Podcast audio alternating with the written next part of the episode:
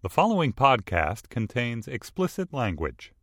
Hi, I'm Dana Stevens, Slate's movie critic, here with a Slate spoiler special podcast on Lucy, the new Luc Besson film starring Scarlett Johansson.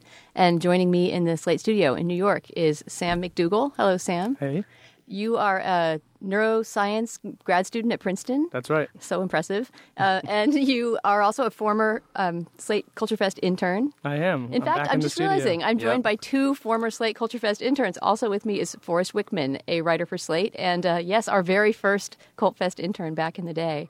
Local boys make good. Here we go. So we are here to talk about Lucy. Uh, and we brought Forrest in the last minute because, unlike Sam and I, he actually liked it. So let's go around the table really quick and give like the thumb drive, the sparkly thumb drive reaction, and uh, and then get into the spoiling. Forrest, you wanted to come in to defend Lucy. Yeah, I, I, I I'm one strong sparkly thumb drive up. I, uh, I, I suspect we probably all felt somewhat similarly about the movie. I will, of course, it is totally preposterous.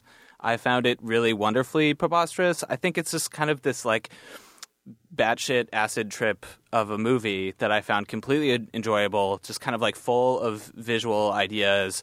Uh, there's been a few movies um, in this genre of like, you know, p- person using all of their brain and transcending humanity, including um, Limitless. Limitless is probably the most obvious one, and then there was just that movie Transcendence, which I actually haven't seen. But unlike most of the, un, unlike something like Limitless, this movie just took that premise as far as it could possibly mm-hmm. go into total, you know, Matrix territory, combined with like 2001 or Tree of Life ish sequences that I really enjoyed, and so I just thought it was like a crazy fun trip. That was often legitimately funny as well. We should say, in addition to sometimes being But I mean, unintentionally I funny. would I would argue unintentionally funny. In fact, witlessness was one of the one of my bigger problems Ooh, with it. But I'm gonna Totally, totally disagree. humorless. let me skip over to. Sam. I think So I there think were some good slapstick, maybe. But I'm realizing Yeah. that we're all going to attribute the same aesthetic qualities to this movie. We're just going to value them differently on our own value scales. All right, right. Sam, can you attack?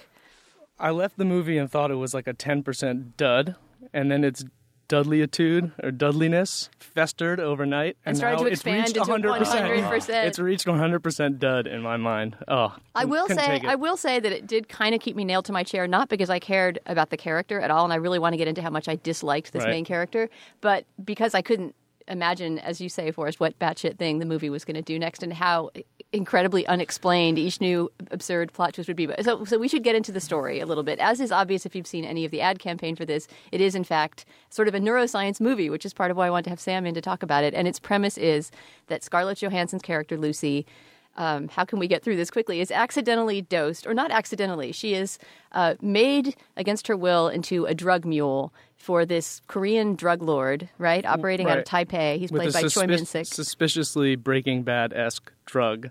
It's true. Blue it's It blue, crystal. blue, crystal. and yet they keep referring to it as a powder. For that was Right, just I an noticed inexplicable that. thing Yeah. number one of very many about this movie. But it moves so quickly. I have to say that, it, it- like you said, it just it's an 89 minute movie, and it just keeps moving. Sort of like that movie Mm-hmm. Crank from a few years ago.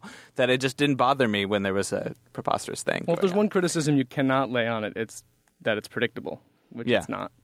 I guess not, but I mean, it, its its ideas are predictable. The moments that it thinks it's the smartest are the mo- are the dumbest, basically. All right, so so she gets uh, sort of kidnapped by this Korean drug lord and has this pouch of blue crystal something sewn into her abdomen. The idea being that she and three other guys, I don't know why it's four men and one woman. I don't know if those guys were also kidnapped. We don't know much about the to be her provenance of them. in the first scene. That's right. It's because she's carrying right. She's carrying a briefcase for her boyfriend who's slaughtered early on. So they all have these pouches sewn into their abdomens, and they're supposed to be sent back to their respective home countries, where presumably some other drug lord will reach in and take out the drugs, and they'll be done. But Scarlett Johansson is accidentally dosed with this drug when she's kicked in the stomach by a guard where she's being kept prisoner, right? So these crystals disperse through her body with the result that somebody else take it from there. With the result that she can now time travel. I guess. no, Eventually, can, that's only Right. to be fair. This is only when she reaches 100 100%, percent that she can time travel. right. She can alter the laws of physics, move. Right. But instantly, as soon as she's dosed, and here's one of the places the movie started to lose me, which I guess, Forrest, you're going to say, well, I just love the sheer loopy n- nonsensicality of this. But the minute she's dosed, and she's only, what, a few percentage more above her 10%, and we will get Sam into the absurdity of the whole 10% of your brain premise in the first place. But as soon as she's dosed, she can climb on the ceiling and defy the laws of gravity, and she also becomes super strong. I mean, why exactly there's some neuron in your brain that allows you to suddenly have no more mass and weight is never really clarified. Well, it's, I mean, so it's in Morgan Freeman's lecture. I mean, this is a convention. This is notes? this is a convention, right? This is a convention of all. I don't know. This was in Powder. This is in all of these movies, and I've just accepted it as sort of its own little sci-fi subgenre that has zero basis in reality, but is fun for fantasy the same way. You know, some. Uh, as far as I'm concerned, like she could have been an alien, and it would have been just as fun. Or, Or Harry she Potter, basically is a superhero. Yeah. So if you just kind of buy it as just it's magic, whatever, um, then it's fun. I, I think we should uh, convey just how crazy the opening ten minutes of this movie are, which is that we have the Morgan Freeman lecture, which admittedly is kind of a, a heavy-handed way of laying out It's the, world ultimate of your movie. expository cutaway. The ultimate, like we have no idea who Morgan Freeman is, what he has to do Yeah. with this story of drugs and Choi Min Sik and Scarlett Johansson. We just go to a lecture hall at a university where Morgan Freeman is finger I- I lo- wagging. I, love the like plot uh, referencing meatball questions that all the students ask him during his lecture. Yeah. In different accents. Yeah, it's like different accents. international I- inquisition. So, but at the same time as we're cutting between that and Scarlett Johansson, we're also cutting between Scarlett Johansson and like some cheetahs on the African savannah who Oh, are going after some antelopes, which makes this like a, you know clear parallel that she's the antelope and trap. she's about to get devoured by all these cheetahs. And there's another one where like when she finds out about uh, the money they cut between that and a mouse that just discovered some cheese, and it's completely ridiculous. And I, I, I don't think that uh, we're going to resolve this question of how intentionally versus not intentionally ridiculous it was. But I do think it's just like a very kind of light tone, uh, and I found that very fun. It got laughs in the theater.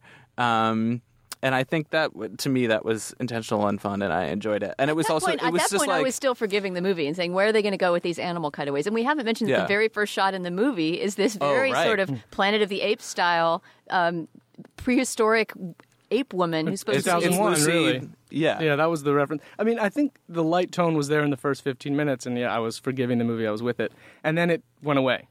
Right then, she gets kidnapped, And it becomes and very then somber. It threatens sexual violence, and things Yeah. get dark, and then it kind of stays dark and somber until maybe some slapstick later on. But I think it's, I think that light tone just fell out from under it. I mean, early on. Forrest, do you contest there's like a lot of philosophical self seriousness to this movie as it goes on and as she starts to access deeper parts of her brain? There's a lot of moments where, you know, we're supposed to be looking into the future of humanity and it's sort of trying to ask big sci fi questions, but in the dumbest, knuckle dragging way. Uh, clearly, you guys were not using 100% of your brain. One plus one does not equals two. There's another line where she says something like she talks to the talks about maybe maybe I'm wrong and this is actually scientific. Maybe Sam can tell me, but she talks about the in, infinite capacity of the nucleus or something. It's like there are many lines. Yeah, the one plus one does not equal two line is sort of the quintessentially ridiculous line. No, there that are was- no that was numbers. not- that was there are no, nonsense. There are no letters. numbers. There are no letters. No, that was also nonsense. I mean, it, it was all nonsense, which is fine. You don't want to be that science guy wet blanket to come along, like Neil deGrasse Tyson when he tweeted after Gravity, Gravity. and mentioned all the little inconsistencies and physical inconsistencies in Gravity. I mean, everyone was like, "Come on." Yeah. Wait, we, just- we did not bring you in to be that guy and to be Neil deGrasse Tyson, but I do want you to talk now, if you want to, about about the ten percent myth and this- and how that's really taken hold in the culture. I feel like people go around just assuming that that is a meaningful statistic that we use ten percent of our brains. Yeah, this this myth is surprisingly persistent, and I think it has there's sort of a self helpy vibe to it, and I think when you mix bullshit about science with self help, you get a particularly nasty tincture of nonsense that lasts for a long time. And this one just won't die. So like the left brain, right brain, right brain one won't die. That if you're using your right brain more, you're a creative person. Your left brain, you're a mathematician or something. Um, I don't mind a, a science fiction movie basing itself on nonsense science. That's that's common. But I think if you're gonna have a science science character, Morgan Freeman is this neuroscience uh, luminary character. You're gonna have that, and you're also gonna constantly make very Googleable mistakes, like he says several times that life is a billion years old. Just Google it. It's three and a half billion, three and a half to four billion years old. Just edit that line. You know, it, there's just a constant flow of self seriousness and an attempt to say something philosophically interesting. I mean, I think the movie is attempting to say something about humanity. There's the Times Square going back in time from Times Right, there's a time to- travel sequence that we should get into. Yeah. But so the idea is that as she accesses, right, we actually see legends on the screen. We'll see 10%, 20%, slowly growing up to mm-hmm. 100%, percent always with, you know, ominous music with each one. And and the sense, I guess, I mean, it's talking of self-help is that she's supposed to be growing and becoming sort of greater and stronger and bigger and better. But to me, and this gets to really the heart of what I didn't like about this movie, she just gets more and more boring. I really dis- disliked this character of Lucy. She had no fragility, she had no vulnerability, she had no thought process that we could see and she never tried to help anyone or use her 100% brain capacity for any greater good. Essentially her goal 100% of the time in the movie was to to procure more of the blue crystal so that she could keep her Well, revenge high first. going. Oh yeah revenge kill like wipe out everybody who kidnapped her which is somewhat understandable right? I mean in the context of this movie of course she's going to go try to wipe out the korean drug gang. But for the rest of the movie all she is trying to do is either procure more blue crystal or basically sort of augment her own powers there's not any sense whatsoever of her larger goal Uh, I almost completely agree with you. I do think she has one larger goal, which is that basically she becomes very afraid, and yeah, she loses all contact with her humanity, which makes her not a very relatable uh, main character. But the one goal, she calls up Morgan Freeman's character, and she kind of asks him what she should do if she's just going to die in 24 hours. And so he tells her that the basically the purpose of life uh, for all of the history of life has been to pass down information, like whether through DNA in a cell Or culture. or through yeah culture. And there's actually a really cool montage. I don't remember if it's I think it's earlier on where they just like flash between all of the accomplishments of man all at once, and it shows like. Uh, the Apollo 11 launch, and I don't know the Louvre, and then it just shows like a guy Doing a solving Rubik's Rubik's Cube. cube. Which I think image. this is a good example of why I think this movie is totally in on its own ridiculousness, and that was a great example of it having a, a successful light tone. I would argue. Um, so yeah, I think that becomes her goal. Like the rest of the movie, in addition to her having revenge, is her trying to seek out Morgan Freeman so that she can try to make some meaning of her absurd situation and pass down that information. Which And she it's basically finally a chase does. sequence from there. which she finally does in the form of the sparkly thumb drive that we referenced up top, which is probably my favorite dumb moment in the movie, and I guess is supposed to be legitimately ridiculous. A gag. I think that's a gag. But after she has turned her super consciousness because she's reached 100% at the end into this kind of like organic computerized goo that kind of takes over the room that she's sitting in, this lab, and I guess transfers all of her knowledge, you know, onto this goo computer. then this goo arm reaches out toward Morgan Freeman because Scarlett Johansson is basically done for. She's become like the cloud. She's everywhere. And and hands him this little thumb drive, like a little USB port drive that for some reason has like sparkling stars on it. It looks like a Lisa Frank designed thumb drive. I just love that that's what all of human knowledge comes down to. But you didn't tell him which driver to download, so now all of human knowledge is in your thumb drive, and it's not you're not going to get it. So uh, I guess one way I would maybe f- uh, frame this movie differently, which is actually related to a question I have about the movie. So I, I missed like the first thirty seconds of this movie, and I think was uh, Did you see no Lucy the more Ape? disoriented than I would have been otherwise by the beginning of this movie. Right. So that's Lucy. That Well, they're early self-dividing. human. right. Right. I think that's basically what I missed. And then, uh, so I walked in and there was just an early human on screen, which was very disorienting and unexpected. Um, is that supposed to be Lucy? Do they ever say it's Lucy, the Australopithecus or whatever? Uh, yeah, Australopithecus afarensis. It's supposed to be this famous fossil from the 70s. At one point, her boyfriend early in the first dialogue says, "Oh, Lucy, like the first woman," Okay. which is another totally wrong description of something, but that's fine. Yeah. But yeah, that's what she's supposed to be named after, and that's who she has the ET moment with later. of Oh, course. right, which reenacts the Michelangelo's Exactly. like creation of Adam from the Sistine Chapel. It Which was we've already seen because that appeared in the montage of human Right. accomplishments. Of course. Um, so uh, part of the reason I wanted to ask that is so ostensibly that's the reason that this movie is named Lucy is because there's the main character is named Lucy, but also it's uh, you know referring back to evolution and one of the earliest. The idea being that she's human. she's the new woman, right? I mean, she, that, that she's Right. some some new form of life will start and depart from her. But I'm just this is just me reading it because the movie is not really smart enough to explore any of that. I'm also just thinking right now of all the parallels with her. This is sort of like a really bad, dumb version of her, basically, Yeah. where Scarlett Johansson sort of becomes everything and everywhere and moves beyond the rest of us. super Yeah. intelligence. and under the skin too. I mean, Scarlett Johansson just plays like the deadly woman, transcendent. Right. I mean, it's like Under the Skin in the sense that she is this kind of machine-like automaton with no feelings. But in Yeah. Under the Skin, that's very interesting because she, you actually feel for her. She's an alien trying to adjust. You know, she appears to be emotionless because she comes from this radically different place and is trying to accomplish these goals. I mean, I felt like in Under the Skin, she played someone that you could identify with and understand as, as alien and strange as she was. In Lucy, I wanted her to die 100% of the time. And it's not Scarlett Johansson's fault. It's just a horrible character. I don't know if I related with the under the skin character as much, but that's I guess a separate conversation. The, the, the, so the reason I wanted to bring up so this movie is ostensibly named after that early human. However, I think it's actually or additionally just a reference to acid, right? Like this movie is a drug movie. I, I mean, it's sort of an action comedy. It was advertised as a sci-fi, but I think it's mostly just like a total trip, and that's part of where the 2001 stuff comes in. So you mean Uh, like Lucy in the Sky with diamonds? Yeah, which right. Is, Lucy which is another actually name for why, LSD. Why Australopithecus afarensis is called Lucy? Wait, because what? the yeah the uh, anthropologists who found the bones Was a total stoner. they named it that and played the song a bunch of times.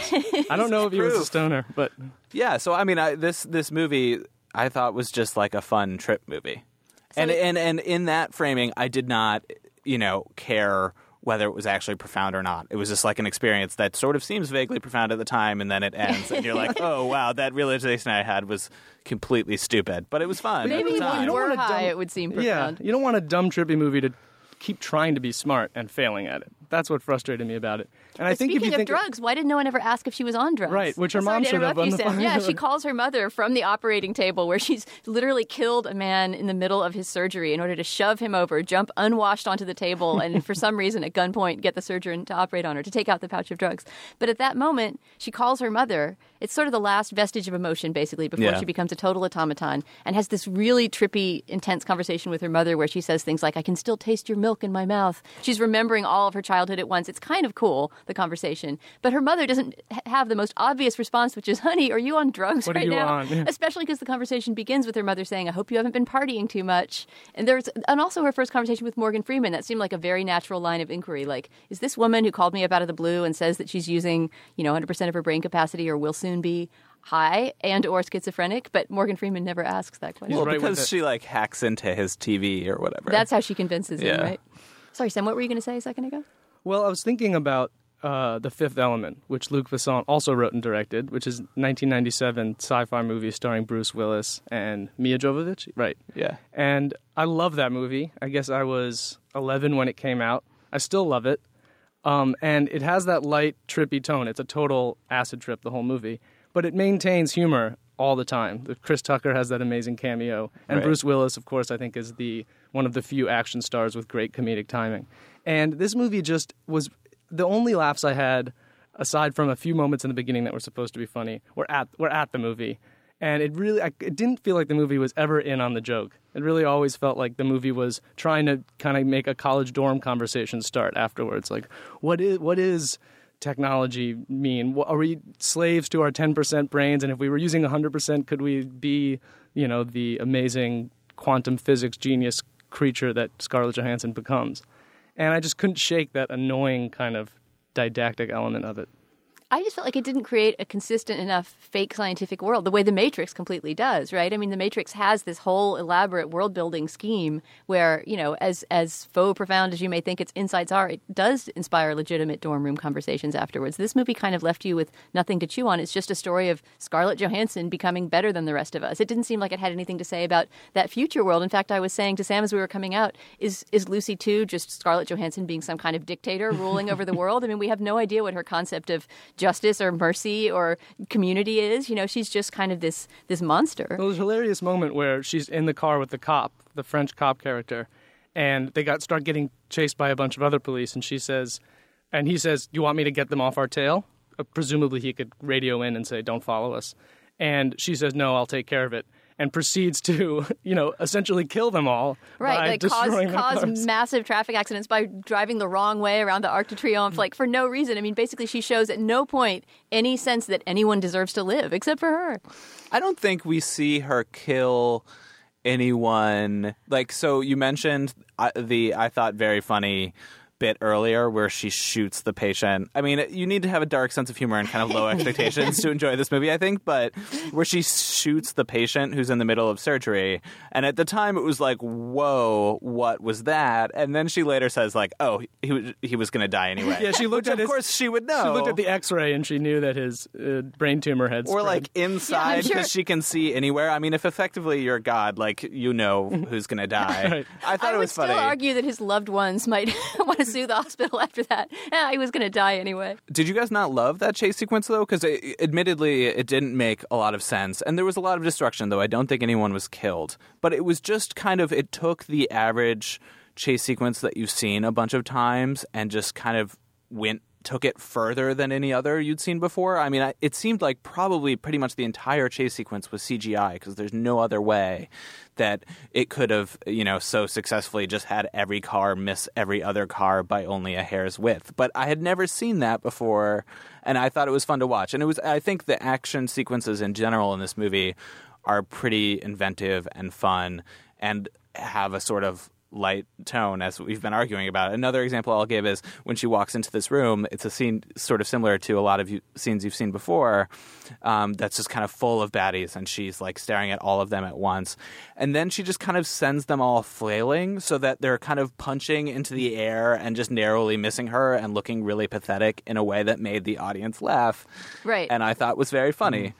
Um, Well, but one problem is you want a little bit of tension in your action sequences. It's like The Matrix is a great example. The Matrix is Neo versus Mr. Smith, and they're kind of equal in power. They can both manipulate the environment. So you you know you you the Neo gets beaten up a lot, and it's this there's some tension. But in Lucy, she's just constantly in complete control. Yeah, I agree. It's so much. It is kind of. I mean, the idea of pinning those guys to the ceiling and then making them punch the air. I could see that being the climax to an action sequence. But she is so immediately and perfectly in control of all of her physical environment that she just ends up being, to me, a, a boring superhero who's not. Who's not. She, there's no texture in the world that she's fighting against. Yeah, I mean, I don't think that this movie has much suspense and the stakes are sort of missing. It does at least make her powers continue to escalate throughout the movie. And then I think I think just like it gets by on its kind of sheer just on the strength of like the speed of its editing. This the music is really great. I think we should mention Music it's is this great. weird electronic score by this guy Eric Serra who's um, done all of the Besson scores or, or a lot of them, and it's just really propulsive and fun. And I think helps keep up the pulse of this movie, which just kind of keeps growing faster in a way that made me fine uh, with not like worrying whether Scarlett Johansson was going to die because that's not what I was watching for. I was watching for like how far is this movie going to go? You know, how crazy are her powers going to get? And that did kind of keep building in a way that I found entertaining. Should we talk about the time travel montage at the very end? Because it is sort of a strange moment where Terrence Malick crops up in the midst of a, of a Luc Besson movie. So after she's reached, or when she's at 99% or something, she's just in some crazy zone of, you know, starting to connect to essentially the whole universe and kind of be this, this omnipresent force. And then, while sitting in an office chair, like Aeron style um, computer chair, she suddenly starts to travel back in time. I can't even tell if she's choosing to do this or not. But then we see her sort of zipping around the world to various places and then starting to move in, ti- in Times. Square. Yeah, she's in Yeah. Times Square, and then it becomes Times Square, you know, back in the 1800s or something, Mm-hmm. with horses and carriages going by. And then she zooms again back in time. There's and four Mohawks on their horses exactly. ready for war. She's on the island of Manhattan, pre-contact, Which was sort of very marshy. staring Times down Square was three very Indians on horseback. And then and then you know Times Square millions and millions of years ago was just like a dinosaur that runs at the screen. Right. And then it goes back to basically I think like the Big Bang and then maybe to like quantum universes or something. This is a level of physics I could not even begin to understand. Yeah, we were trying But to figure was- out what that planetary shot is, which is very Tree of Life like, um, and, and seems to be showing some event that's either the end of the world or the beginning of the world. So, you know, it's sort of implied that she's become this sort of godlike figure who can see see through time and space. She's the star baby from 2001 kind of. All right, we should wrap up. But is there any last any last observation that you want to make about about Lucy and whether or not you would send folks there? Uh, so just one thing that I found interesting uh, after sitting through the credits um, about those kind of traveling through time nature sequences, where she kind of swipes through time like an- it's an iPad or something. Right, she can just reach out into space and swipe her way to a different century. Yeah, Tinder. Is- right. um, she keeps swiping left. I reject this reality. She gets the dinosaur and swipe left. Um, Um, so all that nature footage, or I guess a lot of it is taken from those movies Baraka and Samsara, the like nature arty nature documentaries, um, which explains why a lot of it is pretty pretty cool, um, and is just another aspect of how this you know ostensible blockbuster action movie is just kind of playing with all sorts of different, you know, cinematic techniques and, and just kind of throwing out the rule book and and and putting out the the kitchen sink out there. Yeah, I mean, throwing. I have to agree about throwing out the rule book. The problem is that I feel like it sort of also threw out the the plot logic and caring about the characters book. I just feel like it threw out the smartness book, and as a result, I was not able to get on board with the dumbness. It wasn't dumbness in the service of smartness. It was just dumbness for its own sake. What about you, Sam? A final thought and uh, warning away. This pro- will probably, be, hopefully, be my final thought about this movie.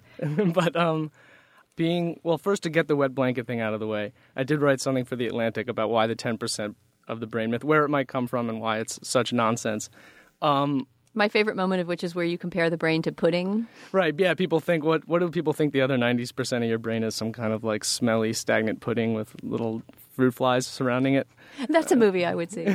Not being the Neil deGrasse Tyson wet blanket is a good thing to be, but at some point there's some line you cross in a science fiction movie where you try to have some air of serious scientific basis to the uh, to the plot, and if you just Google a few things you can get a few of the, a few more of those things right. And actually maybe weave something together where someone says that is something I actually know about dolphins and sonar was one example that they kind of screwed up. But oh that is something kind of interesting. Like dolphins do have this cool sense that we don't have. And what would it be like to somehow unlock the biological capability of this sense? Which is absurd but at least it would be based in something a little more uh, tangible. And I think that throwing out that again throwing out the character and emotion rulebook is what killed the movie but i also think it could have been better if it didn't totally throw out the little bit of sanity book. Well because then it ceases to be sci-fi and is basically fantasy which is a different kind of genre you know one that doesn't doesn't hang on to like star of... wars or something and it, but it should feel that way. Fantasy should fantasy has a feeling to it that is there's a light Harry Potter, Star Wars, any of these movies have a, like a light feeling to it, and this movie never went there. It tried to do realism at the same time, I think, with those early scenes, and it just never really clicked. All right, well, I guess based on this, people are going to have to decide. I mean, it, it really is what I suspected. We all saw the same movie, we all sort of perceived it even in the same way, and we just put a different valuation spin on it. So you just have to go go see it for yourself. All right, thanks for coming in to spoil with me, you guys. Thanks, Dana.